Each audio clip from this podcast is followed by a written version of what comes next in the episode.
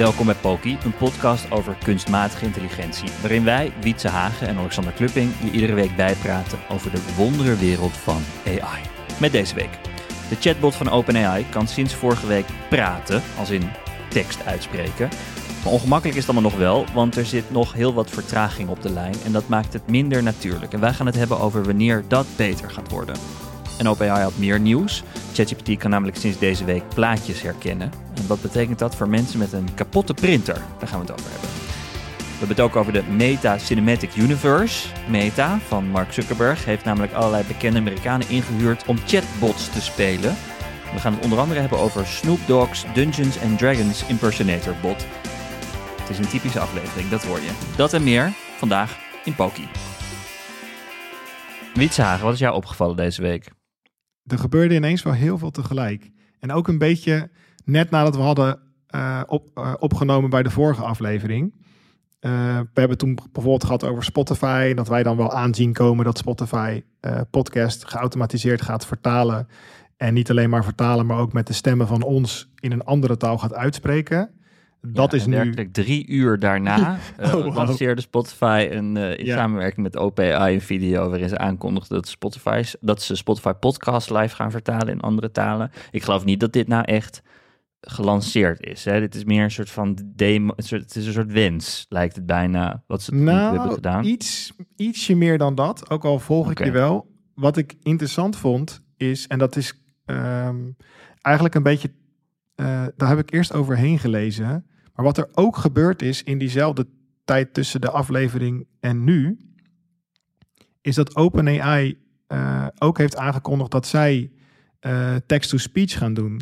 En ik merkte dat ik daar een soort van minder van onder de indruk was. Want wij zijn natuurlijk helemaal 11 Labs, 11 Labs. We kunnen bijna de podcast mm 11 Labs noemen. Zo ja, even voor de duidelijkheid. Dus je, de nieuwe versie van ChatGPT Plus voor sommige gebruikers, want dit, dit wordt langzaam uitgerold, heeft een soort functie waarin je niet typt, maar dat het ding praat. Dus uh, OpenAI heeft nu zijn eigen text-to-speech engine, die 11 Labs inderdaad um, vervangt. Ja, en Alexander en ik zijn al een soort van weer gewend geraakt aan de kwaliteit van die text-to-speech van 11 Labs.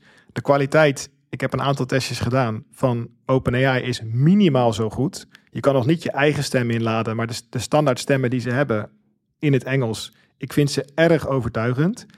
En uh, in de interactie, die ik nog niet kan testen, want ik ben wel Plus gebruiker, maar ik heb het nog niet, mm ben nog niet gezegend met deze feature set. Ja. Um, de video's die ik dan bekijk en een beetje de, de, ja, de mensen die blogjes schrijven over hoe ze dit al mogen testen. Uh, het is best wel indrukwekkend. En waarom koppel ik dit aan het Spotify-verhaal? De technologie die door Spotify ingezet wordt om de podcasts opnieuw in te spreken met AI, is van OpenAI. Ja. Uh, en ik had dat nog niet helemaal gezien. Ik dacht misschien heeft Spotify een eigen labs of zijn ze zelf iets aan het ontwikkelen. Nee, het is logisch dat het tegelijk aangekondigd is, want het, is dezelfde feature. Ja, maar je, eh, je, ziet OpenAI steeds vaker bij het lanceren van nieuwe features ook partnerships uh, aankondigen. En, dit, en, en dat, zijn dat lijken dan partnerships te zijn die het wat makkelijker maken om voor te stellen hoe je het gaat gebruiken. In dit geval waarschijnlijk Spotify dan een, gewoon een hele logische als je uh, tekst naar spraak wil doen. Omdat je daarmee dus, dat spreekt tot de verbeelding, podcasts in alle talen zou kunnen luisteren. Ja, en wanneer Poki beschikbaar is in andere talen, is dan dus nog even de vraag. Want we weten niet zo goed hoe dit uitgerold wordt en wie daar weer mee gezegend gaat worden. Um, ja. Maar ja, we houden je op de hoogte, mogelijk in het Japans op een gegeven moment. Um, blijkbaar.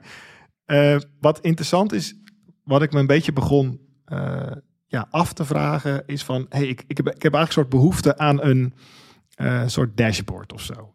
En dan wil ik eigenlijk uh, een beetje concrete eh, AI producten of projecten of technologieën, hoe je ze maar wil noemen, maak het even concreter. Wanneer kan ik met lage latency, dus dat moet niet lang duren als ik wat zeg voordat ik een antwoord krijg, in het Nederlands een redelijk vloeiend gesprek voeren met, de, met een chat-app. Ik denk dat dat de ChatGPT-app wordt, want die gaat wel heel hard nu. Maar, en dan een soort van daar een soort countdown timertje. En dat je dan ook iedere week even aan een knopje draait van ik trek hem iets naar voren, ik trek hem iets naar achter of zo. Niet te veel, want anders is het geen ding meer. En dat voor een aantal dingen doen. Maar eigenlijk doen wij, jij en ik, dit al een beetje. Hè? We zitten dan in Poki, soort van wat als dit, wat als dat. En dan roepen we daar vaak ook nog wel bij. Nou, wacht maar, weet je wel. Binnen een maand, binnen een week, binnen een jaar. En er zijn er nu gewoon een aantal. En ik was me heel erg, dit weekend was ik ehm, heel erg aan het nadenken van oké, wat zijn eigenlijk nog die paar parameters of knopjes uh, waar je in het geval van de technologieën aan uh, moet draaien. Dus als we het even kijken naar die uh, ChatGPT-app op je iPhone, waar je tegen kan praten en die tegen jou terugpraat. Ik Mhm. zag toch nog in die video's dat ik dacht, het voelt nog qua beleving als gebruiker als praten tegen je auto of tegen Alexa. En Ja, omdat er heel veel pauze zit tussen Ja. het moment dat jij je zin hebt uitgesproken en dat die, die bot op jou reageert. Er zit gewoon net te veel seconden tussen. Ja, en toen dacht ik van oké, ik moet, ik ga eens kijken You- had ik op wat filmpjes gevonden op YouTube in de krochten van YouTube van met van zeven views van mensen die dan met simpelere, si- meer ja, eenvoudige taalmodellen, dus die zijn super Ja. gefine-tuned, al naar een latency, hè, dus dat de tijd die het kost tussen antwoord of vraag en antwoord, richting de 50 milliseconden gaan, wat een beetje op een eh, nou crappy audioverbinding, bijvoorbeeld FaceTime kan wel eens zijn dagen hebben en trouwens WhatsApp ja, ja, ook. Ja, Je kent, nou. Dus we hoeven niet toe naar nul, zoals in het echt, maar we willen toe naar wat we al zijn gaan accepteren in, in zekere mate van een audiocall over IP, zeg maar. Dus een, een VoIP, wat ze vroeger noemden, call. 50 milliseconden. En ehm, toen vond ik een video en daar zei iemand, was iemand een order aan het plaatsen bij een fake eh, wegrestaurant. En die had het voor elkaar om die latency naar 30 te krijgen. Eh, want dat modelletje was alleen maar getraind op de context van een order van een ja, burger. natuurlijk. En dus Want je- dan hoeft hij niet te het- enige wat hij hoeft te interpreteren zijn de woorden die te maken hebben met het Ja. bestellen van een hamburger. Dus dan kun je opeens zo'n drive-thru automatische Ja. orderagent kan opeens heel snel reageren. Heel snel. En, en op een GPU thuis. Hoeft niet weer zo'n dure kaart van 15.000 euro met van goud eh, besteld te worden. Gewoon een consumer natuurlijk. gaming kaart. En eh, nou, die was dan een beetje aan het praten daarmee, zeg maar. Dus die zegt, en die gaat dan echt soort van, ja, in mijn ogen asociaal, mompelend. Ja. Niet echt respect tonen voor die persoon achter die balie, wat in dit geval een taalmodel was. Maar goed, prima. En dan zegt hij zo van... respect eh, hebben voor het taalmodel. ja, zegt hij zo van, je, doe mij een paar burgers, doe nog maar even een shakie erbij. Ah, trouwens, doe die koffie maar niet. Oh, doe toch maar twee koffie. Je gaat ook zo irritant doen. Mhm. En dan zie je zeg maar live wat geïnterpreteerd wordt en de order ontstaan op het scherm. En het is echt near real time. En ik keek het en ik dacht, ja, ja nu, nu wordt het kwalitatief anders. En met kwalitatief bedoel ik eigenlijk, het, het wordt iets anders. Het wordt niet meer die auto of die Alexa speaker, maar echt een gesprek. En wat hij nog niet voor elkaar had, daar werkt hij nu aan, is het onderbreken. Want dat is ook nog een hele grote stap, vind ik. Is dat terwijl je aan het praten bent, dat dat ding zegt. Sorry, heel even hoor. En dat jij denkt, Ja. wat krijgen we nou? ik dacht dat ik hier in een, een eh, zeg maar AB-gesprek zat, maar blijkbaar word ik ook nog eens overruled. Wat nou voor mij heel goed zijn, hè? Dat, jij bent een beetje Ja. die rol voor mij. Dat is Jij wil dat de robot jou overrulen. Dat, dan, dan, dan voel je je fijn. Ja, dan zeg gewoon de, sorry, sorry dat ik je even onderbreek hoor. Maar kunnen we heel even terug naar de, naar de stam van dit gesprek. Ehm, maar wat, wat ik, het besef landde bij mij een beetje, dat ik, eh, en ik, het is bij, overdreven metafoor, maar ik dacht, ik had vroeger een eh, oude FM-radio op mijn eh, slaapkamer. En dan ging s'avonds, als ik niet kon slapen, ging ik aan die FM-knop draaien. En die knop gaat dan met zo'n ja, rubberen band, draait dat zeg maar. En dan gaat dat pijltje gaat langs al die frequenties. En er was ook nog een radio waar dan gewoon stond Hilversum 3, weet je wel. Van al- in die radio gebakken. Dat je echt denkt, het is niet heel handig voor de toekomst. Maar goed, want die frequenties waren zo vast, dan kon je gewoon op, in zo'n radio printen, zeg maar. En Ja. dan was ik zo'n beetje aan het draaien en dan was het de truc om... Als je er net naast zat, was het zeg maar ruis. Je hebt zeg maar geen signaal. Dan heb je rommelig signaal en dan heb je signaal. Dan heb je hem te pakken. En dit is een beetje vergezochte metafoor, hoor, maar ik, ik, ik Ja. zag... Wat Sorry. je bedoelt te zeggen is... Nou, dat Als het dat... werkt, dan werkt het. Ja, als het werkt... Dit is zo'n wietse moment. Ja, sorry. Jij maar- bent een soort tegenovergestelde van een tweet. Laten we een heel ingewikkelde metafoor We moeten de tijd nemen, jongens. en zie nu hoe wij Ja. aan die knop draaien. En we draaien hem nu. En ineens hebben we ontvangst. En Ja, ik denk dat, en we... voelt heel snel ontvangst gaan krijgen met een AI-gesprekspartners. Waar we ooit begonnen in Poki met de synthetische vriendschappen. We kunnen nu even terug daarnaar, want die film Her is toch wel heel dichtbij nu. En ehm, ja, ik, ik waar, waar een beetje rode draad is, maar het is nu een, het is echt een kwestie van tweaken, latency verlagen, een paar dingen doen en dan kan je echt een substantieel ander gevoel krijgen bij die interactie uh, met die AI-interface Ja. dingen. Maar toch, je kan eh, het bij ChatGPT switchen tussen 3,5 en 4. En een belangrijke reden om 3,5 te gebruiken in plaats van 4 is omdat het gewoon zoveel sneller is. Dat is echt gewoon, dat is, dat is, dat is milliseconden. En volgens mij zit nu de eh, barrière zit hem eerder in het verwerken van die tekst naar, naar spraak. Dat daar nog, het lijkt, het, het lijkt daardoor alsof de, de grootste barrière in, op dat deel zit in plaats van het genereren van de tekst uit het taalmodel. Ja, Dat gevoel krijg ik. Ja, het zijn natuurlijk drie stappen. Hè? Want het is jouw, jouw audio omzetten naar tekst. Die tekst interpreteren en die tekst dan weer omzetten naar audio. En Ja. als we die drie bekijken, zeg maar, in een soort van eh, grafiekje van waar zit dan de latency, Ja. dan heb ik inderdaad het idee dat op het interpreteren en daarna op het uitspreken ook nog wel heel veel te halen is. Want dit vind ik ook fascinerend. Ik heb lang een beetje naïef gedacht dat die. Eh, kijk, in de ChatGPT mobiele app heb je ook nog dat tactiele. Dus op het moment dat die prompt dan begint te lopen, zeg maar, of het antwoord op jouw prompt, dan komt dat soort van. trrrt, en dan voel je je hand zo trillen. En daarmee omarmen ze eigenlijk eh, ja, die, het feit dat het een soort van gesproken wordt naar je met woorden. Ik heb een tijd ja, gedacht ja, dat dat een UI-ding was. Een, een, een soort van irritante gimmick. Maar dat is Ja. het oprecht niet. Ze streamen echt zo snel mogelijk als dat ze iets van genere- iets Ja, kunnen genereren, het naar je toe. Ehm, dus het is niet een. Ze hebben het nu omarmd, want het wordt geanimeerd en je hand trilt en zo. Maar ze kunnen je niet gewoon die hele A4 in één keer geven, want dat ding is gewoon generating, net als dat er staat. En Ja. in dat opzicht is dat natuurlijk een lijntje wat steeds dichter tegen spraak aan begint. Want ja, eerlijk, eigenlijk is audio dan bijna een oplossing. Want een A4'tje kan je in één keer laten zien op een scherm. Je kan niet een A4'tje in één keer uitspreken. Dan hoor je, eh, maar dan verstaan we het niet. Dus ergens heb je bijna, zeg maar, dat het een sprekende ChatGPT is bijna een oplossing voor de latency op het antwoord. Want ta- taal heeft, spreken heeft latency of zo. Snap wat ik bedoel? Het kan niet een dump zijn. Dus, Ja.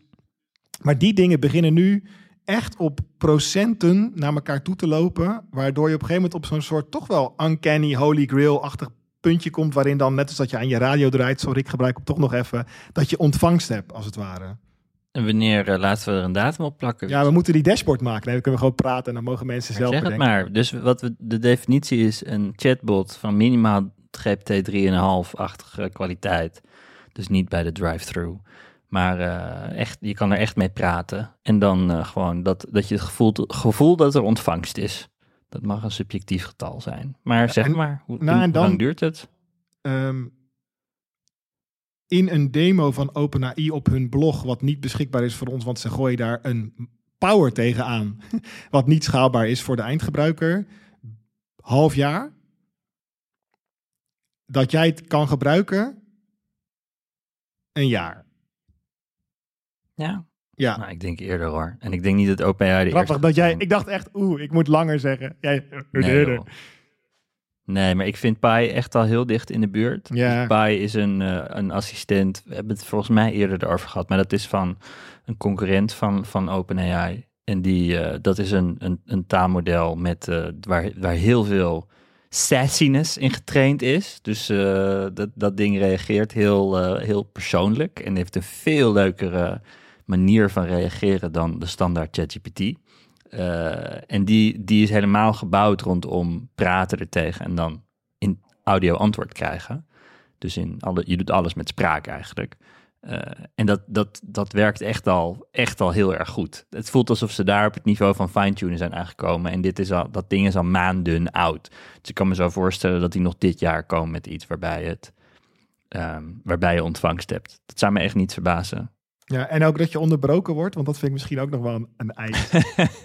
ja, ja, maar die is toch helemaal niet zo heel moeilijk. Dat is gewoon een beetje, als er audio opgevangen wordt, dan eh, moet dat ding zijn- mond houden.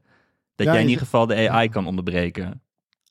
Ja, dat, dat je de AI kan onderbreken, maar ook, want ik denk dat eh, in discussie die ik nu vaak voer, als het over AI gaat en dan vooral eh, taalmodellen, Ja, is dat het is, ja, maar het is toch altijd dat wij, bedoel, jij zegt iets en dan komt er pas wat terug. En dan denk ik, Mhm. ja, je kan ook een cronjob draaien, hè, gewoon een achter, achtergrondtaak in je, in je besturingssysteem, die zegt, joh, stel mij, in dit geval Alexander, tussen 9 en half 10, kies maar, doe maar een randomizer, stel mij de vraag, joh, ehm, hoe liep je ochtend? Ben je tevreden? Of wat ga je vandaag Mhm. doen? En dan Mhm. ineens, als het dan ook nog audio is uit een speakertje op je bureau, dan is het, pst, Alexander, hoor. Ik bedoel, en dan kan, dan kan je zeggen, ja, maar dat heb ik toch nog ingeprogrammeerd. Het is allemaal best. Maar dan begint hij, want ik denk dus dat het effect van, ik heb niet bewust gekozen om te gaan interacteren met, maar het is gaan interacteren met mij op een moment ja binnen een... dat is... Dus dat is, die is ook freaky. Terwijl, Ja, zeker. dat is echt een kwestie van twee regels code. Want het, dat is niks technisch spannends aan.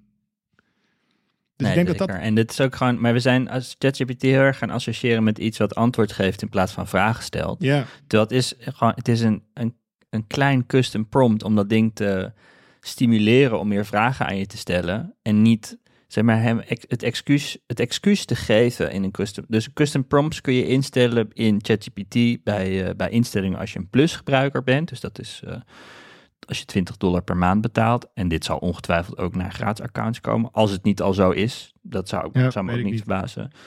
Ehm, kun je vertellen in, een, in twee tekstvakjes. Kun je vertellen eh, wie je bent. Dat is tekstvakje nummer 1. En tekstvakje 2 is hoe wil je dat dat ding reageert op jou. En eh, dit is iets wat de meeste mensen niet invullen, maar wat de totale de ervaring van ChatGPT verandert. Want als je dat ding vertelt eh, hoe jij wil dat hij op je reageert, dan klinkt dat hele ding totaal anders. Ik moet, moet, moet, moet vaak terugdenken aan wat jij zei, Wietse, toen die hele discussie er was over laten we AI zes maanden pauzeren. Dat jij zei, zelfs al zouden we dat doen, we zijn nog niet, we zijn nog niet, we hebben nog niet de, de, de om het in mooi Nederlands te zeggen, de service gescratcht van, eh, van wat we met GPT-4 kunnen. Heel is mooi Nederlands. Ja, heel mooi. Eh, beter, beter, met beter prompten kunnen we nog zoveel uit het ding halen wat we, wat we nu, ons, wat we nu eh, nog helemaal niet weten. Het zit helemaal niet per se alleen maar in snellere computers en eh, verbetering van die modellen, want we kunnen al heel veel met GPT-4. En dat, dat, dat de beste manier om dat goed te voelen is om met custom prompts te gaan werken. Dus ik zat een artikel te lezen wat, ehm, wat, wat mensen stimuleert om die, om die custom prompts te doen. En een van de dingen die ik heel belangrijk vind, is dat dat ding meer vragen aan mij stelt. Dus je kan dat ding het excuus geven, of eigenlijk de, ja, je kan hem zo programmeren door te zeggen, eh, als je meer informatie van me nodig hebt om een antwoord van hogere kwaliteit te geven, vraag dan aan mij om meer informatie. En dan is het zinnetje wat in het, in het artikel dat ik las erbij stond, you don't have to answer on the first try het ding, het excuus geven dat hij niet gewoon eh, ja, die ingebouwde neiging om alles maar in het, eerste, in het eerste antwoord gelijk goed te willen hebben. Het komt de kwaliteit helemaal niet ten goede. En als je met excuus geeft dat het oké is om verduidelijkende vragen te stellen, wordt de ervaring al zoveel beter. En dit is een van de dingen die je kan doen in dat tweede blokje. Dus hoe wil je dat ChatGPT antwoord geeft op je vraag. Maar er zijn nog meer dingen. Dus je kan bijvoorbeeld, stel je wil, eh, je hebt een soort van doelstellingen voor jezelf. Dus eh, eh, ik zat een artikel te lezen ehm, eh, van een dude die zei, eh, die letterlijk het ding wat hij erin had gezegd. If you see an opportunity to help me be less agreeable or prone to shame, take it. Same for bringing me back to the big vision rather than being opportunistic in my decision making. Don't do this unless it's very relevant. Ze heeft een heel ding meegegeven aan ChatGPT over wat zijn grotere doelstellingen zijn en wat hij vindt dat zijn slechte eigenschappen zijn, of eigenschappen zijn waarin hij aan wil werken.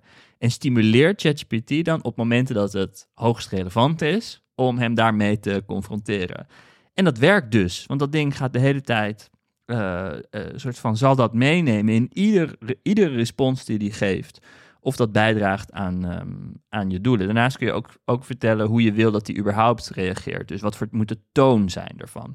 En dat is waar ik het net over had met Pi. Dat Pi is een soort van heel joyful en een beetje de Sydney van eh, Bing van, eh, van vroeger. Gewoon een gezellig, gezellig Ja, type mee te praten. In in plaats van, peace. i- ja, eh, in, in plaats van iemand die ehm, de hele tijd, weet je, ChatGPT, ik vind het zo'n vervelende persoonlijkheid eigenlijk. De hele tijd zeggen, oh sorry. Eh, de Ja. hele tijd soort van uitleggen wat ethiek, wat de ethiek is rondom een vraagstuk. Dat ik fuck off. Ik, ik, heb, ik stel je Dat gewoon een vraag aan mij niet. Ja, ik weet heus wel dat je geprogrammeerd, be- geprogrammeerd bent om te vertellen dat je het allemaal heus wel weet. En eh, de, de, ik snap ook wel dat ik dit niet gelijk moet gebruiken als medisch advies. Fuck af. Eh, geef, vertel me gewoon wat je weet. Dus dat is iets wat... eh, die, die toon vind ik heel, eh, heel interessant om mee te, te klooien. En dat ga ik de komende tijd ook beter doen. Maar het eerste vlak, namelijk wat eh, vertel wie je bent... Dan, dan heb je dus 3000 tokens om een soort van... Of 3000 karakters, denk ik. 3000 karakters om een, om een soort van dossier van jezelf op te schrijven. Dus wie ben je? Aan welke projecten werk je? Wat voor dingen vind je leuk? Eh, wat zijn er voor, eh, wie, zijn de, wie zijn je relaties? Dus eh, vriend of vriendin, mensen om je heen, je familie. Dan zet je daar ook een klein stukje tekst bij. En dat ding gaat dan, als jij het hebt over een vriend bijvoorbeeld, begrijpt hij over wie je het hebt. En kan hij dat dus in context plaatsen. En ik denk, als je, hij, hij doet zelfs op een gegeven moment een tip, zo van, nou, als je, if anything, als je met niks wil beginnen, weet je- eigenlijk als je dit niet gebruikt, dan gebruik je ChatGPT verkeerd, die hele custom instructions. Het minste wat je kan doen is je LinkedIn profiel copy-pasten in ChatGPT, vragen om een samenvatting van die samenvatting in, die eerste, in dat eerste hok te gooien, op zijn minst, want dan wordt het al beter van. Maar hij zegt zelfs, je zou zo'n Big Five Personality of Myers-Briggs test doen, Oh ja. En dan gooi je gewoon dan de erin. resultaten daarvan erin, flikkeren en dan, eh, en dan genieten van hoeveel, hoeveel beter de um, responses voelen voor jou persoonlijk. En ah, deze, dit, dit hele ding, ik bedoel, ik ben nu samen met, ik ben met ChatGPT in gesprek over hoe ik dit beter kan maken. En dan, en dan, dan gewoon het idee dat je een gesprek voert met dat ding. En dat je de hele tijd, terwijl die reacties aan het geven is, dat ding aan het corrigeren bent op metaniveau over hoe die reacties moet geven. Een soort van, dit is een voorbeeld waarin jij niet een antwoord moet geven, maar een vervolgvraag moet stellen, ding. Maak zorg, zeg maar, hoe verwerk ik dit in een custom instruction? En dan verwerkt hij dat keurig tot een tekst die, die, lijkt op mensentaal, maar die dat ding begrijpt om beter antwoord te geven. Wietse, dit is toch fantastisch? Ja, ik zat, ik zat ook ehm, ik zat te luisteren naar, ehm, eh, even kijken hoor, die, eh, hoe heette die jongens? ehm Hardfork eh, tip. Voor de mensen die dat nog niet doen. En dat mooie was, ze hadden een prompt engineer uitgenodigd. En ik zeg even dat ik dit heb geluisterd, want eh, dan voor de mensen die dat dan ook al hebben geluisterd, denken ze, hey, oké, dat heb ik net gehoord, maar dit is te leuk om niet even te vertellen. Ze hadden een prompt engineer, die persoon verdient sowieso bakken met geld met het engineeren van goede prompts voor ChatGPT, maar als mens. Maar die vertelde ook dat er ehm, geautomatiseerde prompt engineering plaatsvindt, hoe meta wil je het hebben. Concreet, ze hebben een wiskundeopdracht, een vrij complexe wiskundeopdracht, waar het antwoord 100% van bekend is. Dat is een fijne, want die kan je automatiseren en dan testen. En dan Ja. plakken ze die opdracht in een prompt en dan gaan ze die prompt constant aanpassen, geautomatiseerd. Noem het ABCDE testen. En dan voegen ze teksten toe, woorden toe, zinnen toe, volgorde toe. Helemaal geautomatiseerd in parallel. En dan de volgende ochtend, stel je zo even voor, komen ze daar en zeggen ze: Heb je een prompt gevonden die heel goed werkt om die wiskundesom op te lossen? En wat komt daaruit? Ja, je moet ervoor zeggen: Take a deep breath. Het blijkt dat als je zegt: Hier heb je een wiskundesom, take a deep breath. En ga hem dan oplossen, dat het antwoord statistisch gezien beter is dan het antwoord als je niet zegt take a deep breath. Dit is gevonden door soort, ja, ik zou het bijna prompt mining noemen, want het is geautomatiseerde software die aan het zoeken is naar trucs in taal om die taalmodellen betere wiskunde te laten berekenen. En ze zijn dus nu aan het onderzoeken waarom die take a deep breath zo goed werkt. Want het is heel raar. Het is, ik bedoel, het is niet raar voor een mens. Van joh, ga even rustig zitten, order even je gedachten. Maar dit is wel raar voor een taalmodel. En ik ben hier nu niet aan het zeggen, "Ah, eigenlijk zijn ze bewust. Het is, nee, nee, dat bedoel ik niet. Het is rustig aan. Ik, ik wil je niet een of andere woewa toevoegen aan dit verhaal. Het enige wat ik zeg is, punt 1. Het is interessant dat prompt engineering ook geautomatiseerd plaatsvindt. Niet verrassend, maar ik was toch even taken aback. En twee, dat er dus dingen... ge- Kijk, een mens Een menselijke prompt engineer, die zou denk ik niet snel toevoegen teken deep breath. Want dat voelt bijna hilarisch. Van ja, tuurlijk heeft Mhm. dat geen zin. Maar als jij gewoon Mhm. een geautomatiseerd systeem hebt, ja, die is aan het brute forcen. Die probeert van alles en die zegt, hey, nu komt de som er sneller uit of beter uit of correcter uit. Ik, ik weet niet waarom. Het is een soort, ja, ik zoek gewoon binnen die opties van taal naar een betere prompt. En dit is wat ik vind. Mensen, ga maar kijken waarom dit werkt. en ik, dat vond ik fascinerend. En wat hij zei, wat ik ook helemaal niet had beseft. Het ging over, eh, hij heeft werkt voor Red Team, OpenAI. En het gaat over dat hij toegang heeft tot modellen die nog ongefilterd zijn. En dat zijn eigenlijk rauwe modellen. Die zijn niet voor ons als eind-eindgebruiker, want die zijn te spannend, die zeggen gekke dingen of die hebben rare ideeën. En eh, hij gaf ook aan, die hebben inderdaad ook rare ideeën.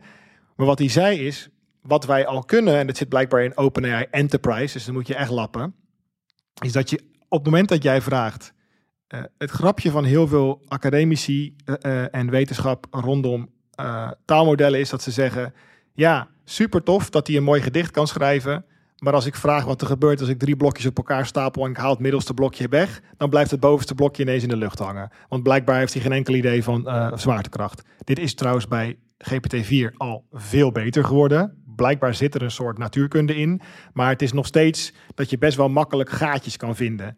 Eh, een van de bekendste is, tel het aantal letters in dit woord. En dan komt hij toch met een verkeerde, verkeerd antwoord. En dat voelt heel eh, disharmonisch als eindgebruiker, omdat je denkt, huh, nee, nee, jij was toch slim en nu ben je ineens iets, kan je niet iets wat mijn kind kan van vier. Huh, dat is raar.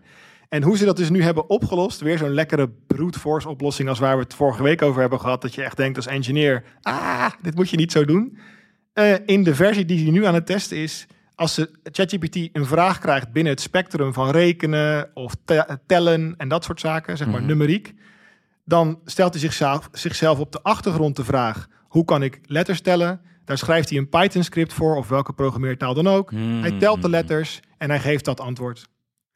Dus hij gaat nu gewoon goede antwoorden geven. Het is super brute force, want wat kan het taalmodel niet? Dat is letters tellen. Wat kan het taalmodel wel? Is programmeren om letters te tellen. En toen dat ik te luisteren denk, ja, tuurlijk. Ja, En als je dit verbergt en het gaat snel genoeg, dan ja, en want eh, dat was ook echt een, een, een boodschap van: is het efficiënt? Nee. Is het, eh, ja, klopt het bijna soort van voor, voor hoe een programmeur werkt? Nee. Maar werkt het? Ja. En wat je Ja. ook dan nog kunt vragen is, joh, je hebt net een, hè, want een letter stellen kunnen we als mens vrij makkelijk verifiëren. Maar stel dat je een iets complexere vraag stelt, dat je dan zegt, joh, dankjewel voor je antwoord. Kan je me ook nog even uitleggen hoe je tot je antwoord gekomen bent? En dat hij dan stukje voor stukje gaat zeggen: Ik heb een script geschreven daar, ik heb dat gedaan. Ik heb drie verschillende scripts geschreven, ik heb alle drie de antwoorden vergeleken. Waarom niet? Ja, maar dit is dus een concreet voorbeeld van wat jij vorige keer ook zei, namelijk de AI zet, zeg maar, de AI zet andere AI's aan het werk. Dit is in feite wat, Ja. wat er dan gebeurt. Ja, ja en, en dus een soort van eh, ja, omwegen zoeken voor specifieke domeinen. Als hij weet van ja, ik ben gewoon geen ster in het domein van eh eh, karakters tellen in een string. Ja.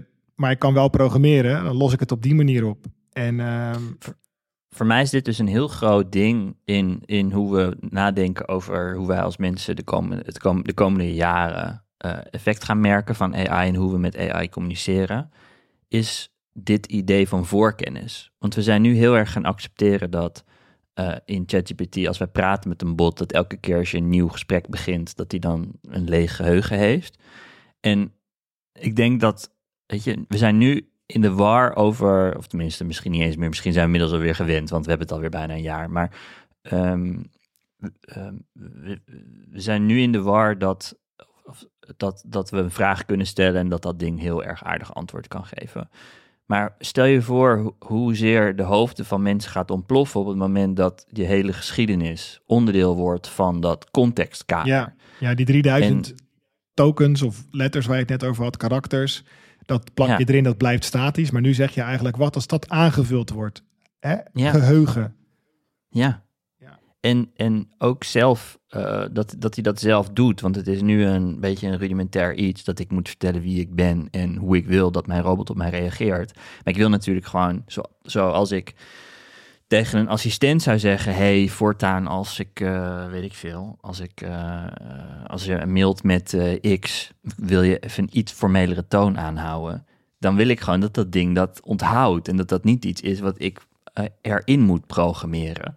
En opeens realiseerde ik me dat, zeg maar, toen, toen die schrijver van het stuk wat ik dus las om die custom prompts te maken, dat hij het had over zijn Myers-Briggs test. Dat ik dacht, oh ja, dit is natuurlijk wat er op de achtergrond gaat gebeuren. Hij gaat iedere interactie die ik heb proberen te interpreteren tot een soort van persoonlijkheidstype of, of wat dan ook, wat maakt dat, dat hij een betere bot voor mij kan zijn.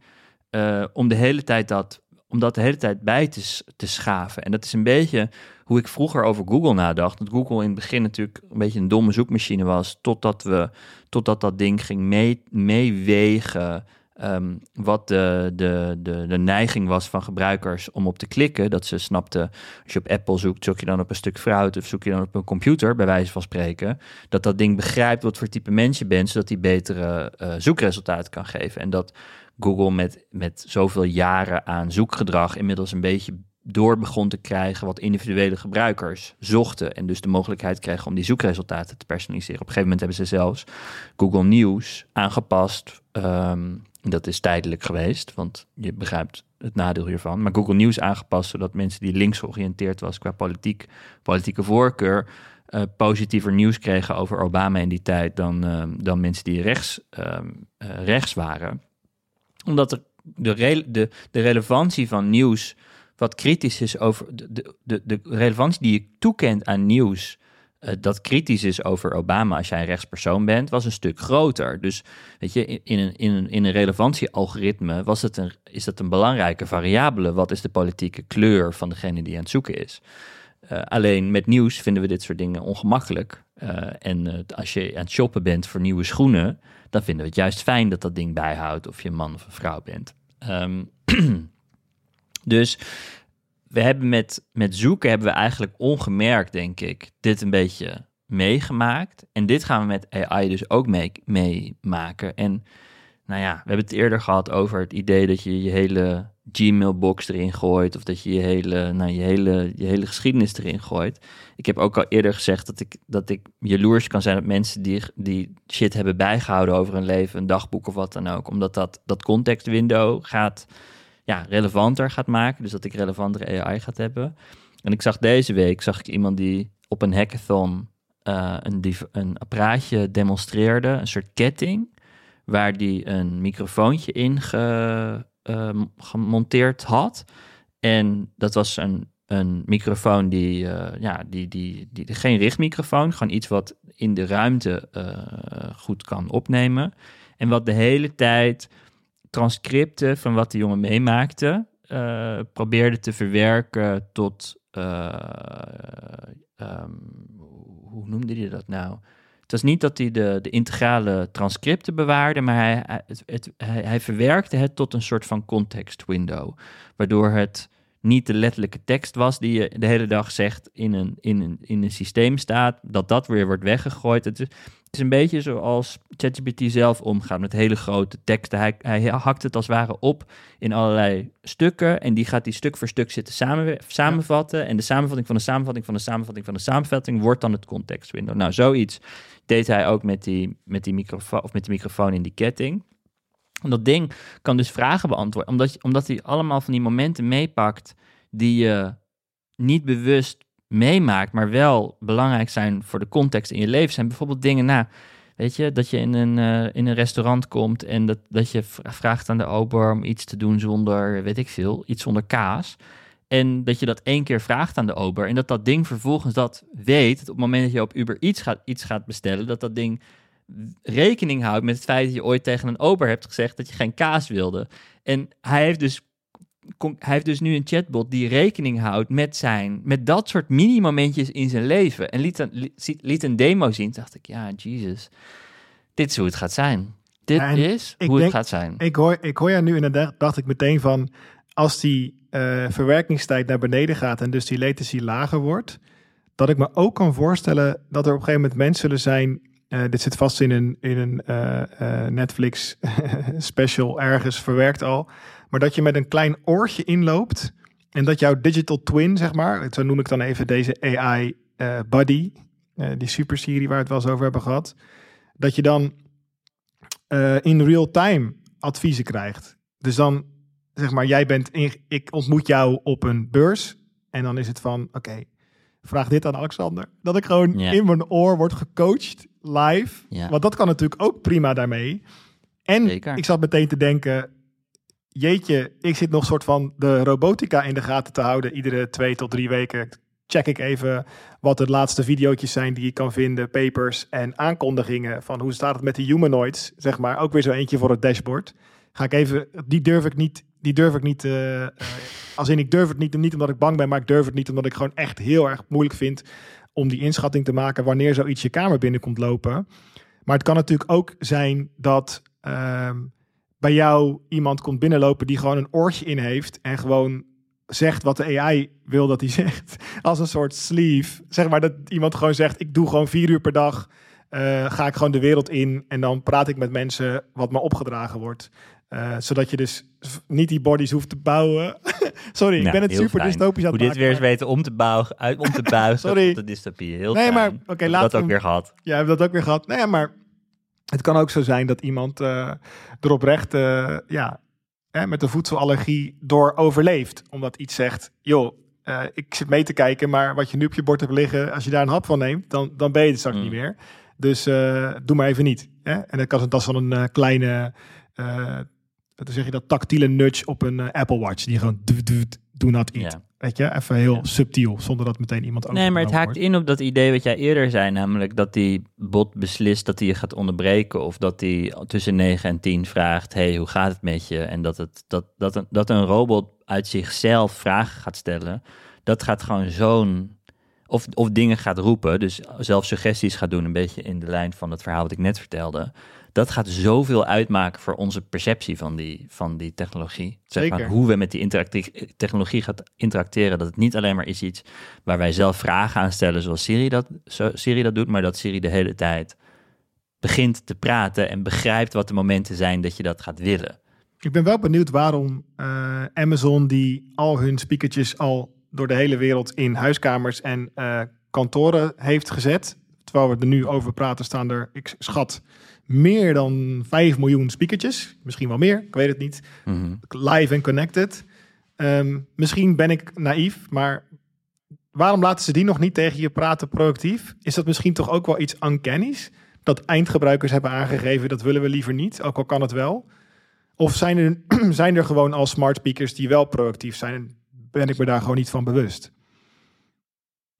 Heb jij- denken. Heb jij zelf zo'n, heb je iets van Google, hoe heet het, Home of Google, heb je Nee. iets staan?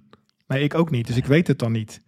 Ik ben wel benieuwd of die al proactief is, want daar hebben we het eigenlijk over. Hè? Dat, dat, dat dat een substantieel verschil gaat maken voor de beleving van technologie die zelf initiatieven gaat nemen. eh denk en wat het dichtst dan- in de buurt komt, is zeg maar de bel gaat af en dat dan, dat dan genoemd wordt wie er voor de deur staat. ja, dat is nog toch dat wel is mensen die die- triggert, hè? Dan. Ja, zeker. Ja, Dat- misschien dat er een brandalarm afgaat en dat dat ding dan een pushbericht kan sturen omdat hij het geluid van een brandalarm herkent en dat kan verwerken tot input. Maar ja, ook dat is weer een Ah, extern. je hebt te gaan, gaan staan op de Apple Watch. Ik heb een tijdje een Apple Watch gedragen en die zei dan soms ga staan.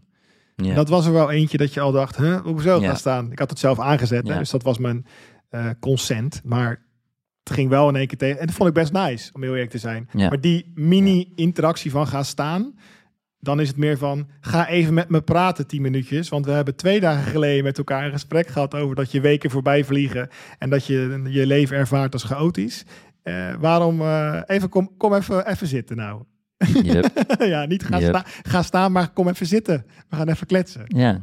Nou, check in in je, hoe je lijf zich voelt. Dat Ja. soort dingen. Ja. Allemaal- Het, zijn, het zijn allemaal hele nuttige dingetjes. Het is heel makkelijk om het het dystopische in te trekken, natuurlijk. Dat kan ik me ook van alles bij voorstellen. Maar nou, ik, ik, ik- je bent er zelf bij om nu je custom prompts te verzinnen. En zoals die jongen in dat artikel waar ik het net over had, dat deed, die echt heel, die ging zitten en nadenken over wat zijn nou elementen van mijn persoonlijkheid die ik eigenlijk niet zo chill vind. Waarvan ik, waarvan ik zou willen dat ik dat, dat ik dat anders zou doen. Dat ik meer kaartjes aan vrienden schrijf. Of nou, ik kan allerlei dingen die ik zelf beter zou willen doen. Ik denk ook in dat opzicht. Hè. Ik zat het. ehm, je hebt. eh, Oké, ik heb een elektrische fiets. Ik zeg het maar even gewoon. Ik kom even vooruit. Ik heb een elektrische fiets. En dan kan je misschien denken, oh, waarom zeg je dat zo raar? Daar is er nog wel enig stigma rond een elektrische fiets onder de 40. Is het een Van Moof of zo? Of, Nee, nee, nee, dan zou dan weer een ander stigma omheen zijn van, joh, succes, hopelijk gaat hij niet stuk. Maar eh, nee, ik heb gewoon een, een of andere Batavus of zo. En dan wel met de accu in de stang, zodat het niet helemaal eruit ziet als een eh boomerfiets. Ik zeg maar even gewoon. helder. En ik heb ontzettend veel lol van dat ding. En ik, er, zijn, er worden links en rechts opmerkingen gemaakt van je bent toch geen oude man. En eh joh, je bent lui. En iedere keer ga ik weer fietsen en denk ik weer... Sorry man, ik vind het gewoon superleuk om te fietsen hierop. Het boeit me geen fuck. en dan ga ik weer door. Boeit me natuurlijk wel een beetje, anders zou ik er niet over beginnen. Hè? Het zit me wel een Ja. beetje dwars, maar toch. Ja, is oké. En toen eh, sprak ik een vriend van mij dit weekend en die zei: Ik krijg allemaal leuke foto's van mijn vader. Die is in de bergen aan het fietsen. Je hebt ook van die toffe elektrische mountainbikes. Ehm, die worden nu in de Alpen veel gebruikt, eh, waardoor mensen ineens de berg op gaan die daar nooit zouden zijn geweest anders. En hij zei: Ik vind het zo geen sneeuw meer valt. Precies. Hij zei, ik ben zo verbaasd. Mijn vader heeft jarenlang geroepen, zeker als je wat ouder bent, moet je natuurlijk helemaal afgeven op de elektrische fiets, want ik zit er nog niet op. Dus hij heeft jarenlang geroepen, het is helemaal crap. Nu heeft een vriend hem overtuigd om toch een keer de berg in te gaan op zijn elektrische fiets. En ik krijg foto's van een gelukkige vader die in één keer op allemaal plekken komt waar hij nooit is kunnen komen, alleen maar doorfietsen. En hij zegt echt, dit is fantastisch. Nou, dat moment van jarenlang afhouden heb ik gezien bij vrienden van mij. Muziekfreaks met Spotify. Super lang afgehouden. Ik heb mijn eigen iTunes. Ik heb allemaal backups. Mijn muziekcollectie. Er zitten dingen in die staan er niet op. Spotify is leem. Om dan toch te caven. Hè? Toch vallen ze uiteindelijk. En, met, en ik begrijp dat. Het is niet een waardeoordeel. Want op een gegeven moment gaan ze zien dat Spotify ook Discover Weekly heeft en collaborative playlists en podcast zit er ook in op een betere manier. En toch gaan ze om. En die elektrische fiets heeft in mijn ogen zo'nzelfde effect. Dat mensen op een gegeven moment een keer gaan fi- fietsen. Stukje generatie 7 van elektrische fietsen. Want ze hebben heel het afgehouden. Dus dat product heeft zich doorontwikkeld, doorontwikkeld. En er komt een tipping point. Ze gaan er een keer op zitten en ze adopteren hem ineens. En eh, dit heb ik gewoon vaak zien gebeuren. De loyaliteit van mensen. eh, ja, een soort van omgedraaide loyaliteit. Of de, ja, de loyaliteit die ze hebben aan de status quo van daarvoor. is niet zo sterk. Dat is gewoon wat ik gezien heb. Bij mezelf en ook mensen om me heen. En waar wil ik naartoe? Eh, in de film I, Robot heb je een moment dat Will Smith thuiskomt bij zijn moeder en ziet dat zij ook zo'n robot heeft. En die is taart aan het bakken voor hem, ook nog met haar recept of zo. Wat voor hem helemaal Ja, is ja, ja, ja. Want hij is de... Ik herinner me dit. Ja, en echt een verdriet bij hem van nee, niet mama, niet jij ook, die robot in huis. En ik denk dat de luisteraars die eh, een beetje die, die eh, Spotify elektrische fietsachtige houding hebben richting deze technologie die we nu bespreken. Laten we het even houden bij de app van ChatGPT. Gewoon de ChatGPT app, heel concreet, die app. Want die zijn ze nu helemaal aan het uitbouwen. Ehm, en die zegt joh, ik heb hem wel eens geïnstalleerd, maar het is niet wat. Of ik wil lekker zelf nadenken. Of we laten ons niet vervangen. Allemaal dat soort Spotify elektrische fietsargumenten. We worden er denk intellectueel lui van. Noem maar op. Dan komt er toch een moment, dat voel ik gewoon al aankomen, dat dan die mensen in één keer iets testen erop. Wat helemaal past bij hun use case. Bijvoorbeeld, ze zijn helemaal met audio bezig. En ChatGPT voegt iets toe waardoor de kwaliteit verbeterd wordt van bestaande records. Of eh, er wordt, iemand kan heel mooi een eh, muziektheorie-analyse doen van hun favoriete nummer. En dat ze dat dan, dat dan ineens horen en denken: hé, hey, maar wacht even. Dit is nu voor mij ineens heel spontaan zo'n toegevoegde waarde in mijn leven. Ik adopteer het, kom maar. Ja. En dit, Ja. dit, want, en, want je- wat jij eigenlijk beschrijft net, is dat je zegt, eh, los van het feit van Wiets, waarom trek je ons nou weer die Black Mirror aflevering in? Ook van, bedenk even het geheugensteuntje, de voedselallergie, et cetera. Dat de uiteindelijke eind-eindgebruikers, ik had het vorige keer over de laserprinter van Apple, en dat ik zei, als je dat, als je dat printje laat zien en dat printje is scherper en sneller, dat mensen zeggen, ja, scherper, sneller, ik wil die printer. Dat je hier ook zal zien dat de adoptie van deze technologie best wel vlot kan verlopen als er hele concrete eindoplossingen zijn waar mensen direct eh, de toegevoegde waarde van zien in hun leven. Terwijl ze misschien jarenlang sceptisch zijn geweest en hebben gezegd: ik hoef dat niet, die elektrische fiets. Hmm. Ik wil zelfs zo ver gaan. Deze is echt heel leem. Ik ga hem toch even zeggen. Steve Jobs had Bicycle for the Mind. Hij wilde zelfs zijn Mac destijds de Bicycle noemen. Gelukkig heeft het marketingteam daar nee op gezegd. Ik denk dat dit de elektrische fiets is voor de geest. Wauw. Wat erg. Maar ik ga het toch Ja, ik zeggen. moet hier even van bijkomen. Ja, maar, ik denk dat je t-shirts kan gaan drukken. Ja. Ook die logo erbij. maar dat zeg ik vooral door de stigma. Ja. Dat, Ja, snap daarom ik. vind ik me Het- sterk. Niet per se voor een grapje met Steve Jobs. Ja, ja, ja. Ja, het heeft veel uitleg nodig voordat je hem begrijpt. Maar ik begrijp wat je zegt. ja, ik hoop dat er iemand is die luistert en denkt, dit gaat ergens over. Maar, ja, hij gaat heel groot worden. De elektrische fiets wordt voor het hoofd. Nee, ik zit te kijken naar hoe Pi dat doet. Dus Pi is een, ehm, een, een, een soort ChatGPT, maar dan iets meer proberen te kaderen over waar het je mee kan helpen. Dus dat, dat opent gelijk op een soort van categorieën. En dan, dan de eerste die doet is brainstorm ideas. Dus die career plan, journal it out, discover great books, movies en podcasts, tackle homework, plan for the future, relationship advice, get philosophical, play a game, feel calm, just vent. Er zijn allemaal soort van concrete situaties die die appmakers proberen voor te stellen, waardoor het als gebruiker makkelijker wordt om in te stappen. Misschien is dat gewoon nog, ja, wij, wij kunnen dan de tijd opbrengen en de, de nieuwsgierigheid om, eh, om, om te kijken, zou het ook hiervoor werken? Zou het ook hiervoor werken? En dan als je dan iets hebt waar je hoekt aan bent, dan blijf je het gebruiken. Maar de meeste mensen zijn daar natuurlijk nog niet. Nee. Die, de- daar, nou ja. en ik denk ook, ik zit nu ik zit te glimlachen terwijl je dit zegt, omdat je over Pi begint. En ik in de koppeling maak in mijn eh, brein het moment dat mijn vader achter Spotify ging zitten voor het eerst. En gewoon echt niet wist wat hij moest. Ik weet het nog zo goed. Hij zag die cursor, paniek. En ik zei, pa, typ gewoon even de golden earring in. Het is toch heel simpel, dat is jouw band. Ja, weet ja, je wel? ja, ja, en dan, dat, dat wordt het, als je dat eenmaal hebt ingetypt, dan gaan ze alles aanraden. Dan komt Deep Purple ook wel. Hele klassieke eh, vader wat betreft muzieksmaak. En nu denk ik, yo, ze gaan natuurlijk een radiostation maken voor jou. Goedemorgen Alexander, wij gaan knallen vandaag. Hierbij je beste track. En dan snap je van, het, de vorm die het aan kan nemen is ook maar de vorm die voor mensen werkt. En dan wordt het gewoon een app Mhm. waarbij je zegt, ja, Alexander Radio, ja, die interface begrijp ik. Want radio luisteren doe ik iedere ochtend, Koen en Sander. Mhm. Maar nu wordt het Koen en Sander voor mij. En ik denk dus dat, dat het moet nog net even wat concreter worden en er nog net even meer in een vorm gegoten worden die voor het merendeel van de mensen zo intuïtief logisch gaat aanvoelen dat ze zullen zeggen, nee, ik gebruik nooit AI. Dan zeg ik, ja, maar je hebt toch dat persoonlijke radiostation? Oh, is dat ook AI? Zo. ja, precies. En dan eh, gaat het zich toch, ehm, net als die elektrische fiets, geaccepteerd worden. Want dat is natuurlijk de lans die ik probeer te breken. Zeker, dat, dat gaan wij lanceren bij deze. Er was nog meer nieuws deze week. ChatGPT heeft aangekondigd dat je visueel kan gaan zoeken. Dus dat je foto's kan uploaden en dat Chat- ChatGPT daar vervolgens wat mee kan. Voorbeeld daarvan is dat je een foto neemt van een toets. En dat vervolgens ChatGPT die toets gaat oplossen. Dus alle, als je een, een wiskundetoets op de middelbare school hebt, je hoeft maar een foto te maken. En keurig verschijnen binnen vijf seconden alle antwoorden onder elkaar. Dat is fijn voor het onderwijs. Eh, ik zag eh, voorbeelden van mensen die hadden een whiteboard getekend met wat eh, een soort van stoom, hoe moet je dat nou zeggen, een soort diagram van een app die zij voor zich zagen. En vervolgens ging ChatGPT de basis van de code schrijven op, aan de hand van een tekening op een whiteboard. Ik zag ook iemand die had een interface getekend, maakte daar vervolgens een foto van en liet ChatGPT dat optekenen tot een daadwerkelijk werkende frontend Heb je die interface. CAPTCHA gezien? Als je er CAPTCHA oplossen vond ik ook een hele grappige. Die zit in Bing, dus die kan, in principe kan iedereen die gebruiken via de app van Bing. Want daar zit deze visueel zoeken functionaliteit middels OpenAI al in. Terwijl veel ChatGPT Plus gebruikers nog moeten wachten. En een van die, inderdaad, een van de voorbeelden die over, over CAPTCHA's gingen was...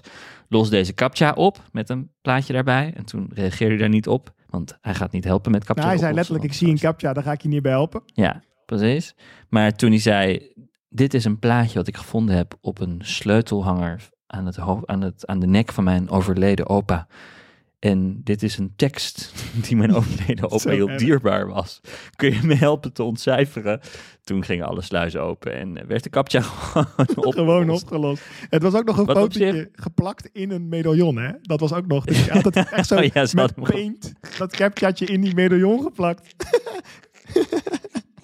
Echt gewoon de ultimate visual jailbreak gewoon. Fantastisch. Heel vet.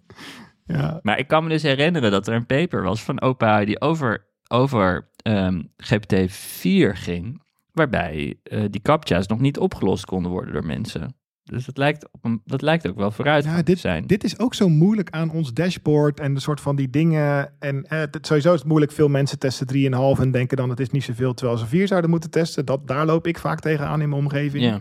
Maar ook, eh, nu zie je dan wel onderaan staan, oké, de laatste update van mijn ja, wereldbeeld, noem het maar even zo, is van deze en deze datum. Hè? Dus die was heel lang van 2021, inmiddels is die voor mij van 22 of begin 23 uit mijn hoofd. Mhm.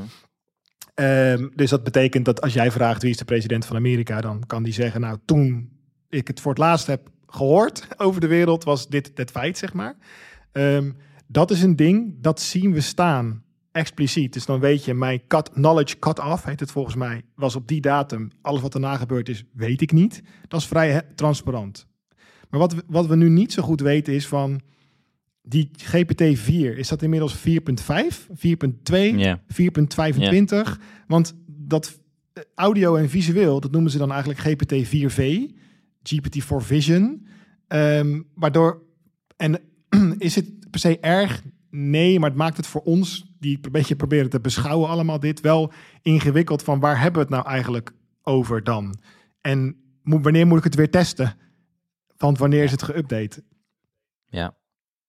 Nou, god, zo kunnen we ook podcast blijven maken. Nee, dat is ook wel het lekker. voordeel. Nee, maar en ik zat ook te denken dat dat visuele is wel boeiend, want ik kreeg een mail van iemand en die zei: jullie zijn af de kaf denkers die in de vorige aflevering helemaal enthousiast zijn over het feit dat jullie stem bevrijd is. We kunnen lekker praten en dan wordt daar iets mee gedaan. Dat, dat raakt ons allebei, want jij en ik eh, praten wat makkelijker en die kunnen nu een executive summary van gemaakt worden van wat wij hebben gezegd.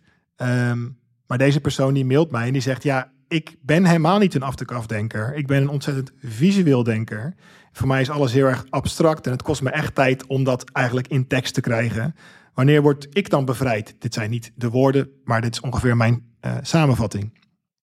En toevallig was net GPT-4V uit, dus ik heb meteen teruggemaild van nou, kijk eens wanneer je hierbij kan of je hiermee kan spelen. Want het zou zomaar zo kunnen zijn dat je voor jezelf misschien een mindmap maakt van je gedachten op papier. is heel naïef hè, van mij, want ik ben niet zo'n denker. Maar stel dat je het wel abstract en dan tegen eh, GPT-4V zegt... joh, ik heb hier mijn gedachten op papier gezet, maar in dit geval op papier getekend. Zou jij voor mij uit deze structuur die ik heb getekend... eh, flowchart, mindmap, noem maar op... een tekst kunnen maken? Want dat is het medium wat van Ja. me gevraagd wordt nu. Ik- Hè, er wordt me Ja. gevraagd om een e-mail.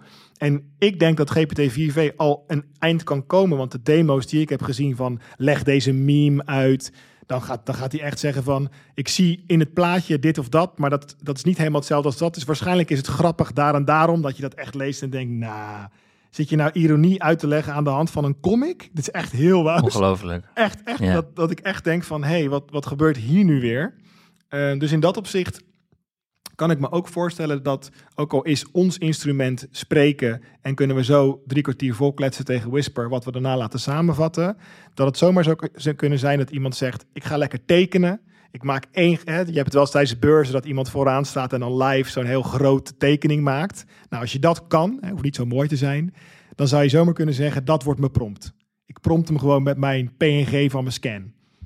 Het is toch mooi hè, dat we al die, al die eh, mensen die anders denken, dus of sommige mensen praten graag, sommige mensen tekenen graag, sommige mensen uiten zich met muziekwietsen. Straks dan eh, maak je gewoon een muziekstuk en dan interpreteert dat ja, tot tekst. nou ja, je, je maakt er maar grapjes over. GPT-M wordt dat of zo, GPT-A audio. ja. Ik heb overigens die visuele, eh, die, dat visuele met ChatGPT geprobeerd via Bing, want dat is iets wat, wat dus iedereen Ja. kan gebruiken. En mijn printer gaat altijd kapot.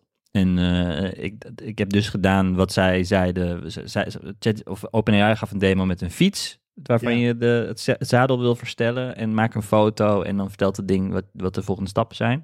Ik dacht, mijn praktische geval of noodzaak is het fixen van een printer. Want dat kan ik anno 2023 nog steeds niet. Ik heb- ben verschillende stappen met dat ding doorgegaan. Hij weet dat dus echt heel goed. Je maakt gewoon één foto van een printer, van die printer zelf. En dan herkent hij gewoon het model en het merk en al die dingen. Dat gaat allemaal automatisch. Ik vertelde bij welke error die geeft of, of beschrijving van het probleem. Ik heb zelfs gezegd, het papier is vastgelopen. Wat echt zo'n typische klacht is waar je niks mee kan. Dat is Ja. helemaal geen diagnose van een probleem. Wat is dat? Vastgelopen. Maar het ding gaat vervolgens keurig alle stappen door. En het vetste vond ik dat hij eindigde, van als je er echt niet uitkomt, hier is het telefoonnummer van Canon. Bel ze maar. Dat vond ik ook wel vet. Ja. Dus dat is iets wat je in, eh, in, in Google eh, eh, niet zo heel eenvoudig vindt. En dit, dit is gewoon heel, ja, ik weet niet. Het, ga- het gaat gewoon, zeg maar, we weten, we weten van Google Lens dat je een foto kan maken van de omgeving en dat je dan kan herkennen dat er welk gebouw erop staat. Maar dit is, dit is hoe je het wil. Namelijk, je wil Super Siri gebruiken als in, ik maak, ik maak wel even een fotootje van, eh, van wat er aan de hand is. Bam. En vanaf dat moment ga je gewoon praten met dat ding eh, in audio. Eh, gewoon spraak. Totdat die je helpt het probleem opgelost te hebben. Tot het moment dat dat niet lukt. En dat je dus de mens van de Canon helpdesk kan bellen. Nou, het is in ieder geval een mens. Ja, en ik denk eh, in dat opzicht, ik was ook aan het lezen over, het ging over eh, interactie of user interface eh, paradigma's. En dan is dit, de discussie die ik las was, is dit een paradigmaverschuiving in interactie met technologie? Nou, ik, ik, denk, ik denk zelf van wel, want wat je nu eigenlijk ziet is dat op het moment dat jij natuurlijk een cameraatje hebt en een microfoon die, nou ja, misschien wel de hele dag, hè, wat jij net vertelde van de hackathon waar je bent geweest, maar misschien on demand. Ik ga die printer willen fixen. En dat jij misschien dat hele proces wel kan doen met enkel een, Air, een AirPod in één oor. En een camera, misschien, ja, doen we even voor het gemak van, deze, van dit beeld, even je smartphone blijft op tafel liggen. Iets filmt, want je hebt een Ray-Ban op van Meta. er zitten tegenwoordig Ja, camera's in. En Ja. daar zit misschien ook een bone conducting eh, audio ding in. eh, dus je hoeft niet eens een dopje in. En ook een microfoontje. Je hoort de stem letterlijk in je hoofd. Ja, je hoort die stem gewoon galmen door je hoofd heen. eh, van jouw favoriete eh jeugd eh, tekenfilmheld Alfred Jidokus Kwak. En dan ga je daar staan. En Alfred die gaat tegen jou zeggen... joh, je moet even die printer open doen. Goed zo, Alexander. En dan zeg jij... Ja, niet zo liefelijk tegen me zijn. Ik wil gewoon dat je een surfdude bent. Zegt hij, yo dude, lekker bezig. En dan ga je die printer verder behandelen. Ik denk in dat opzicht dat eh, we best wel dat scherm kunnen vermijden daardoor. Door deze technologie. Waar we, Ja. Het is echt iets wat begint met tekst in een soort shitty chatbot.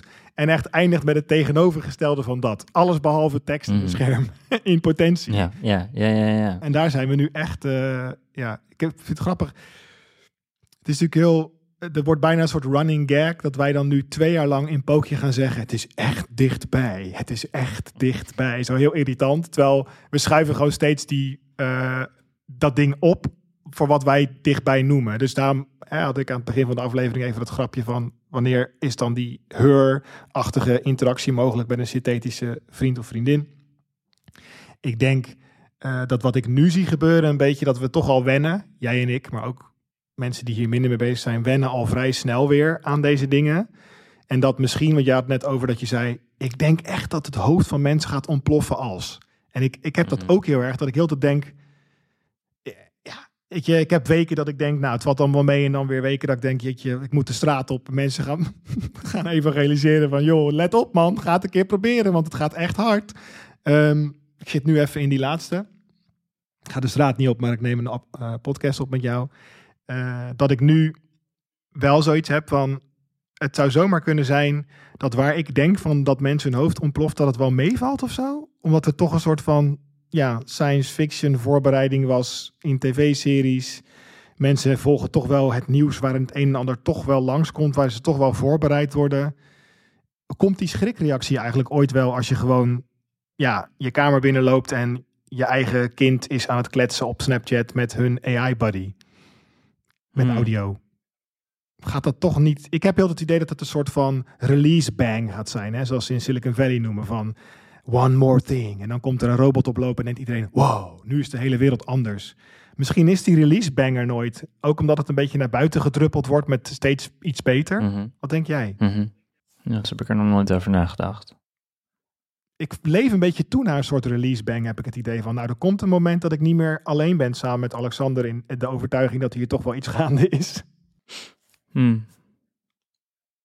Is er een release bang voor jou, die je zou kunnen bedenken van... Ik Ja, vraag de, het... de hele tijd. Ik heb dit Ja. de hele tijd, omdat ik hierop zit. Maar Ja. ik ben geen normaal mens, dat snap ik ook wel. Hmm, En, en hoe... Ik, ja, toch. Ik denk dat veel mensen ja, dit wordt natuurlijk gewoon onderzoek van voer voor onderzoekers, maar dat heel veel mensen zich er ook een beetje van afsluiten. Dus, dus gewoon bedenken, ik vind dit wel een enge ontwikkeling als reactie op iets nieuws. En dan, eh, en dan gewoon uh, terug hun kop in het zand steken. Ik denk dat er heel veel mensen zijn die dat doen. En ik moet hier beter over nadenken. Het is, een, is best een interessante vraag. Want het bepaalt ook hoe hoe de maatschappelijke respons gaat zijn op, uh, op, op, deze, op dit onderwerp. Ik weet het niet, Wietse. Ja, nee, ik denk ook, ik merk dus dat ik uh, er ook niet helemaal uitkom en nu maar een beetje heb bedacht van uh, de sfeer die, ik praat hier dan met een aantal mensen over in mijn omgeving. Ik val echt niet iedereen ermee lastig, maar ik heb gewoon een paar goede vrienden die nog steeds mijn vrienden zijn omdat ze weten dat ik een beetje iemand ben dat je zomaar met mij kan gaan wandelen een paar uur en dan blijft het maar gaan. Want ik heb dan gewoon een hoop wat ik wil bespreken en waar ik me over verwonder of zorgen maak en vaak tegelijk. En daar is de algemene tendens, joh, um, het valt allemaal toch wel mee en zo snel zal het niet gaan. En um, ja, om eerlijk te zijn, ik ben er eigenlijk niet zo mee bezig eigenlijk wat jij zegt, dat, dat kan ik beamen. Dat ik dat veel om me heen hoor. En dan, dan, dan, wordt, dan ontstaat een beetje het beeld van alsof ik enthousiast ben over een nieuwe band die ik heb ontdekt. en dat zij zeggen, ja, sorry, ik ben niet zo bezig met jouw muziek. Terwijl ik dan zeg, maar wacht even.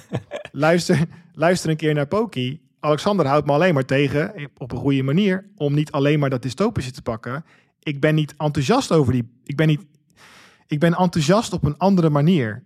Ik, ben, uh, ik heb het idee dat het belangrijk is, dat het groot is. Zo begon ook de hele Poki-serie, dat ik dat met jou besprak. Dat ik zei van, ik wil best weer gaan opnemen.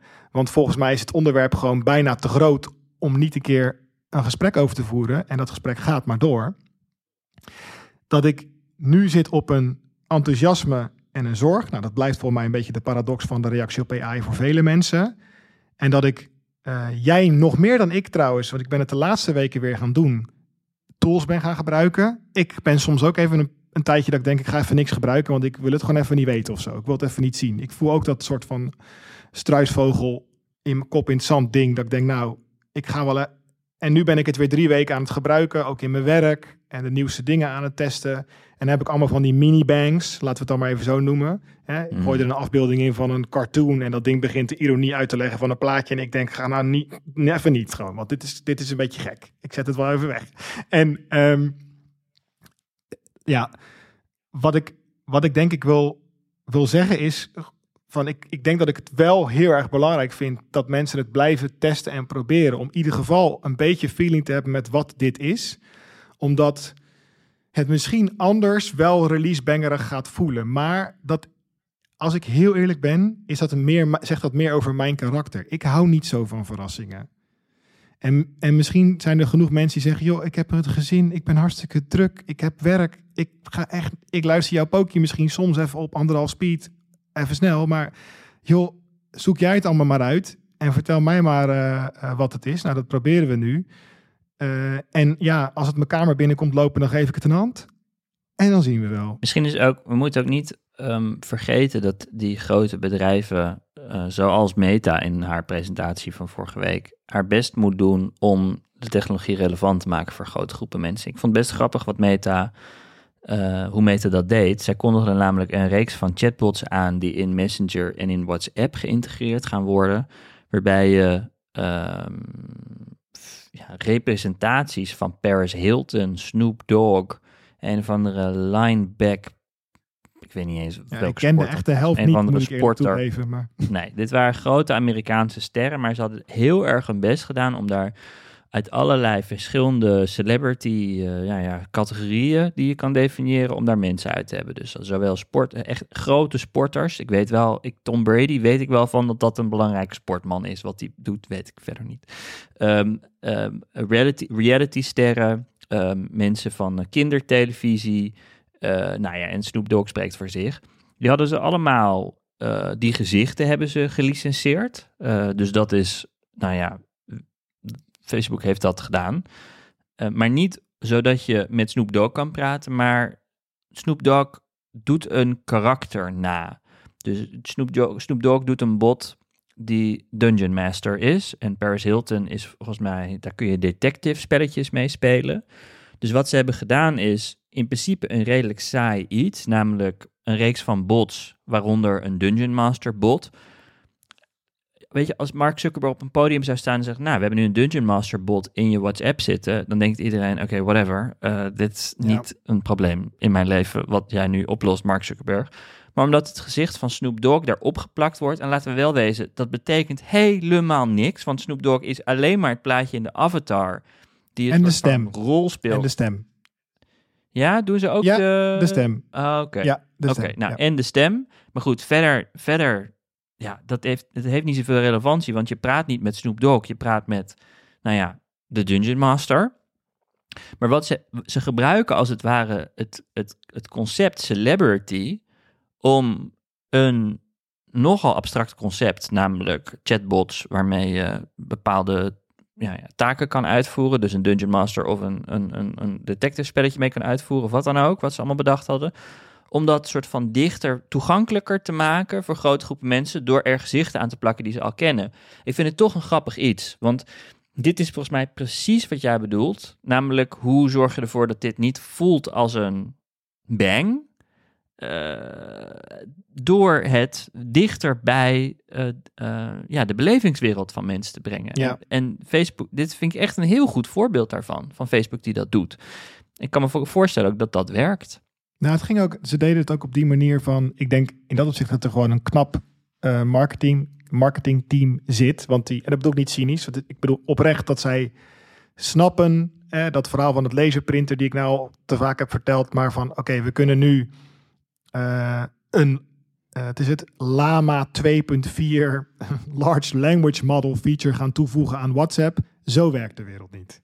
Dat is een nerd ding. Dat is niet iets wat je, dat, je krijgt namelijk gewoon ineens een Dungeon Master die praat en lijkt op Snoop Dogg in. Volgens mij gaan ze WhatsApp ook van alles toevoegen, want dat is ook meta. Ja.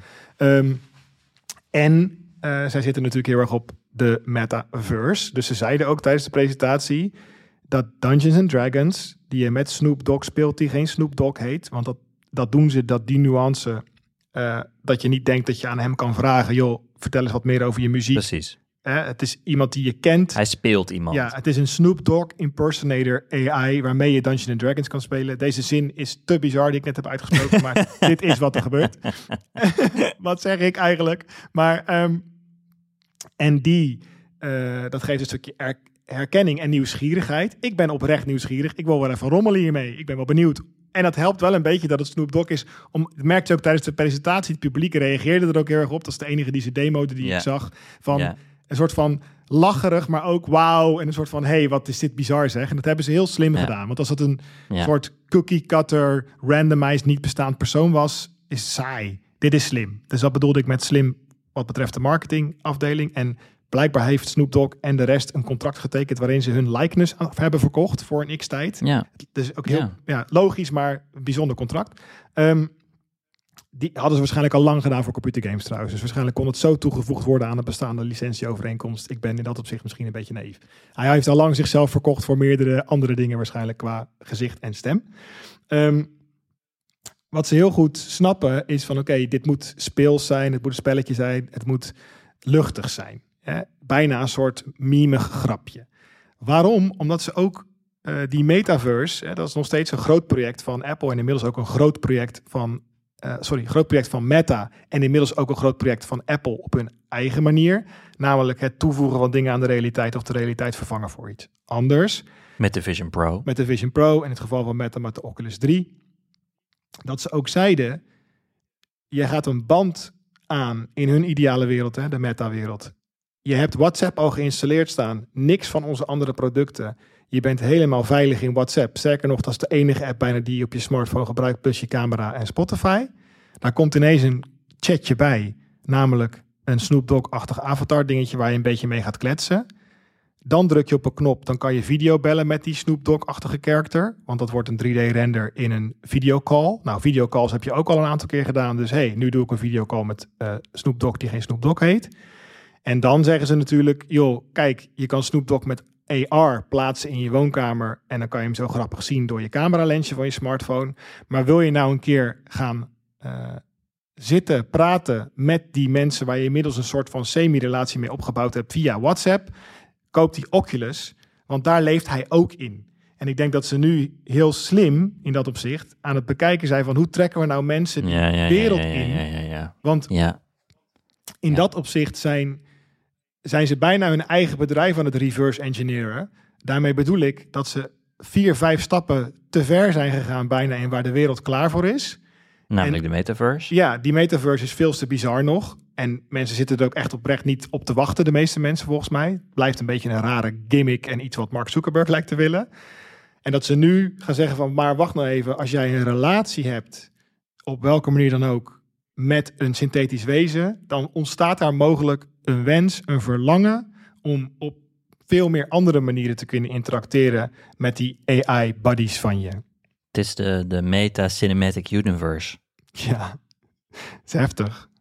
Nou ja, die, Heel heftig. Ja, want ik zat ook te denken, ehm, eh, om nog misschien om even mee af te kunnen sluiten. Het interview Lex, eh, Lex Friedman en Mark Zuckerberg in eh, de metaverse. Voor de mensen die het niet hebben gezien, eh, het is een podcast opgenomen binnen een VR-omgeving. Op zich niet zo bijzonder. Eh, zowel Mark als Lex heeft een Oculus Pro op. En wat ze hebben gedaan is, en dat, dus dit is een beetje dat trucje wat ik eerder zei van OpenAI zou al wel een low latency AI kunnen laten zien door daar brute computerkracht tegen aan te gooien als demo. In plaats van dat wij het krijgen, heeft Meta hier gezegd, we gaan een scan maken van Lex Friedman en een scan maken, die hadden ze waarschijnlijk al van Mark Zuckerberg, een 3D-scan. eh, op het niveau Hollywood. Hè, dus dan moest hij voor naar een studio en dan moest hij uren voor eh, gescand worden. Die twee digitale representaties, die meta-humans, die plaatsen we in een VR-wereld. En dan doen we ze, de daadwerkelijke mensen, Mark en Lex, op x kilometer afstand van elkaar. De een zat voor mij in LA en de ander San Francisco. Eh, of Austin en San Francisco, doet er niet toe. Afstand. Ze zaten niet in dezelfde ruimte. Doen we allebei een bril op, we scannen hun ogen en we presenteren hun aan elkaar in een zwarte ruimte. Een soort matrixwereld met niks. eh, waarin zij in superhoge resolutie elkaar kunnen aankijken en praten. En wij als eh, mensen met, zonder die VR-experience kunnen dan op YouTube, waar dan ook, een video kijken hoe twee digitale representaties, meta-humans, een podcastgesprek hebben. Nou, ik heb de, die video gezien. Ik dacht, hey, wauw, wat doen ze best wel goede facial tracking real, real time. En Ja. wat een, wat een, wat een hoge resolutie 3D-modellen. Tegelijkertijd een beetje uncanny, tegelijkertijd een beetje mondbewegingen niet helemaal. Maar ik dacht wel, hmm, ik begin hem wel een beetje te zien, hè, wat jullie hiermee willen. En ik dacht, het is natuurlijk wel heel makkelijk om hier een derde, niet daadwerkelijk levende persoon aan dit gesprek toe te voegen. Omdat die Mm. virtuele wereld zo heerlijk vloeibaar is. Je kan zo makkelijk faken daarin. En eh, toen dacht ik wel, het is voor AI wel makkelijk om geboren te worden als entiteit die menselijk is. Veel makkelijker in VR dan dat ze aan tafel komen zitten in real life. Ja. Gaan we toch weer praten met de doden. Ja, oog in oog. Ja. oog in oog met de doden. Nou, heel fijn. Ja, Dat dit we deed jij, ook kunnen eindigen. Dit deed jij. nou, tot zover. Ehm Eén dingetje, wa- dat het laatste heel kort. Ik, ik, had dus, ik, ik zat veel met HeyGen te, te klooien de afgelopen weken, zoals aan mijn Twitter-feed te zien was. Dus ik zat veel fragmenten erin te gooien, eh, van Nederlands naar Duits of van het Engels naar Nederlands, eh, met allemaal eh, karakters eh, die we kennen. Dus Trump naar het Nederlands laten praten is gewoon heel grappig. En Amerikaanse politici die je überhaupt kent en dan Nederlands praten is heel grappig. En Nederlandse mensen die je goed kent opeens Duits zien praten of Frans zien praten is ook heel grappig. Nou, dat is allemaal, dat was, dat was grappig, maar dat vond ik nog niet, nou goed, dat was mind-blowing. Maar niet heel mind-blowing. Het moment dat het voor mij heel mind-blowing was, was toen ik op YouTube een fragment had opgezocht van een Japanse video met van die Japanse teksten eroverheen, waar ik geen touw aan kon vastknopen. En dat ik opeens in het Nederlands naar een Japanse video kon kijken. Met alle rare dingen die met Japan te maken hebben. Want zij praten gewoon anders. Hun hele idee van sterrencultuur is anders. Hier werd een of andere popster geïnterviewd. De manier waarop een interviewer zich gedraagt ten opzichte van de geïnterviewde is anders. Wat ik me opeens heel erg realiseerde is dat veel video die wij kijken die Engels of Frans of Duits, is dat het ook onze cultuur is. Dat die culturen lijken op elkaar. En taal is dan weliswaar een barrière, maar die, die, beslechten, die beslechten we door de ondertiteling eronder te plakken. Die Japanse video is, komt uit een totaal andere cultuur. En om dan het Nederlands te zien over een video waarin verder ik er, ook al is het in het Nederlands, verder begrijp ik er niets van, omdat het allemaal zo vreemd is en vreemd gewoon in de letterlijke zin van het woord. Dat deed pas echt mijn hoofd uh, ja, duizelen, omdat ik dacht, dit, dit wil ik. Dit wil ik. Hier voelt het echt alsof ik iets nieuws uh, binnenhaal. Niet alleen maar omdat Japan een taal is waar ik geen taal aan kan vastknopen. Maar ook omdat de hele context verder er een is waar ik geen touw van vast kan knopen. Het voelde als een soort van frisse lucht. En uh, dat is ook iets waar ik heel graag meer van wil zien de komende, de komende tijd. Ja, want nu moet je dan nog een stukje knippen zelf, exporteren. Je hebt er best wel moeite voor moeten doen waarschijnlijk. Ja. Ja. ja, zelfs wat vinden is moeilijk. Het is echt moeilijk om Japanse video te vinden. Ja, om uit die bubbel te komen van onze westelijke ja. informatiebubbel. Ja. ja, ja, Precies. Maar goed, ik weet niet wat ik ermee wil zeggen. Nou, ik denk in ieder geval iets wat door mijn hoofd ging. In dat opzicht zit ik nog een beetje te denken aan, nu ik jou ook, wat is weer zo'n soort van mini-bang of whatever voor, voor termie of whatever. Jij noemt het duizelen, maar dat je een soort van besef dat iets bij je inzinkt van, wauw, dit, dit heeft voor mij in mijn leven van mijn specifieke nieuwsgierigheid naar Japan en de rest van de media, het media uh, landschap in de wereld, enorme toegevoegde waarde. En hier verandert wel degelijk iets nu dit kan. Het is echt een, een soort grote, grote verandering. En ja. ik zat net te denken dat als, jij, als ik bij jou uh, langs zou komen en uh, wij, jij doet de deur open, je neemt me mee naar binnen en we gaan even naar je achtertuin toe. En je zegt, oké, let op en je drukt op een knop en je begint te zweven, zeg maar een meter boven de grond zonder jetpack. nee, maar even serieus, gewoon dit hè. Even snel. Ja. En zeg jij, ja, Dit, zijn de nieuw, dit zijn mijn nieuwe schoenen. Die heb ik, uh, ik, ik ben onderdeel van een of ander geheim uh, project en uh, dit, dit, dit gaat binnenkort uitkomen, maar ik wilde jou het alvast even laten zien. Kijk, als ik jou dan een meter zie opstijgen naast mij, met een, dan dan kan ik niet anders dan... dit is een release bang, zeg maar. Dat is even, ik wilde even voor de luisteraar duidelijk maken... hoe ziet zo'n release banger dan uit... als Alexander die een meter boven de grond gaat vliegen... met nieuwe schoenen die hij heeft gekocht. En het, ik ben dus benieuwd of dat, of dat al die AI-dingetjes... of daar zo'n vliegende schoenen effect... want ik intuïtief denk ik... dit heeft een soort vliegende schoenen effect voor mij... Maar het is zo, jij stijgt eerst zeg maar 10 centimeter op van de grond en dan val je weer of zo. Dat, en daardoor letterlijk kunnen we een soort van, ja, wennen. Van ja, mijn buurman kan al 20 centimeter vliegen of zo. Ja, ja, ja, ja, ja. ja. Dat, nou ja. Nou, het is best een geruststellende gedachte zo aan het eind van deze podcast. Toch? Dank ik even, voor. Ja, ja. alsjeblieft. Tot de volgende keer. Dit is Poki. Dank aan uh, Sam Hengeveld voor het monteren van deze aflevering. En uh, we zijn de volgende week gewoon weer. Tot dan. Dag. Doeg.